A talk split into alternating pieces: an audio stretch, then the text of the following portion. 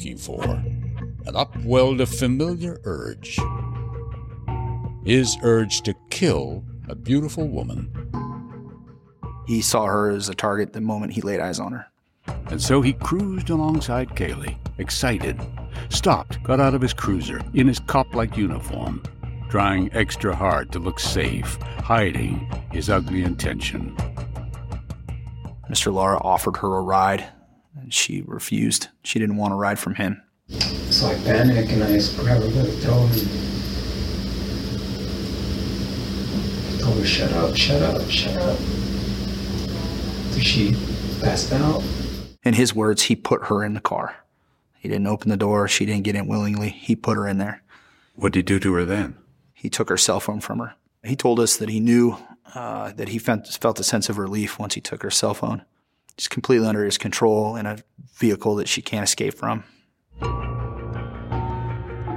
Can't escape because the campus car had a security cage in the back seat, just like a real police car.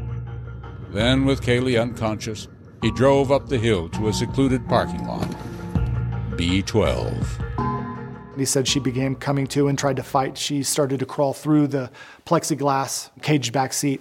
She was trying to turn emergency lights on, trying to grab the radio, trying to honk the horn, anything that she could do to because she knew.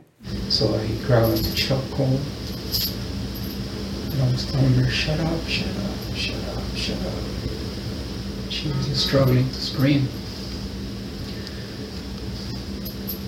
So I threw her down and I hit her with a rock on the head. The rock he saved and squirreled away like a trophy in his backyard shed. And he decides at that point that he does want to sexually assault her. And he sexually assaults her there while she is dying and drags her up behind a tree and finishes the job with the, the big 60, 70 pound rock. And that's when I think she died because I heard her breathing her last breath. Afterwards, he told them, he felt bad about what he did. She looked like a really nice girl and she didn't deserve what I did. Lara's confession continued for six hours. They asked if he wanted to call someone. He said, Could I call the media? Like have a press conference about it or something? I, I mean, what in heaven's name? It was shocking to me to, um, to hear him say that. He wanted the whole world to know. Wanted the whole world to know. Detectives believed they had him. Nothing could have been further from the truth. Coming up, a question from a killer that could let him walk free. Wow, that had to be a bad day. It was. It was so hard.